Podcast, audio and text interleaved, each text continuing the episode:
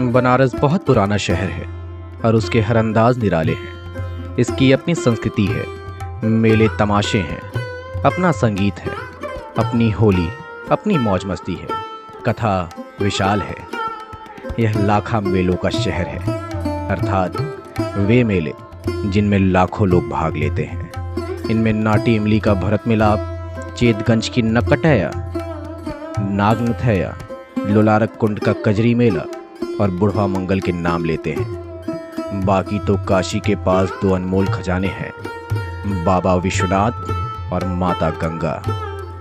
बाबा के साथ माई अन्नपूर्णा तो है ही। नमः पार्वती पते, हर हर महादेव।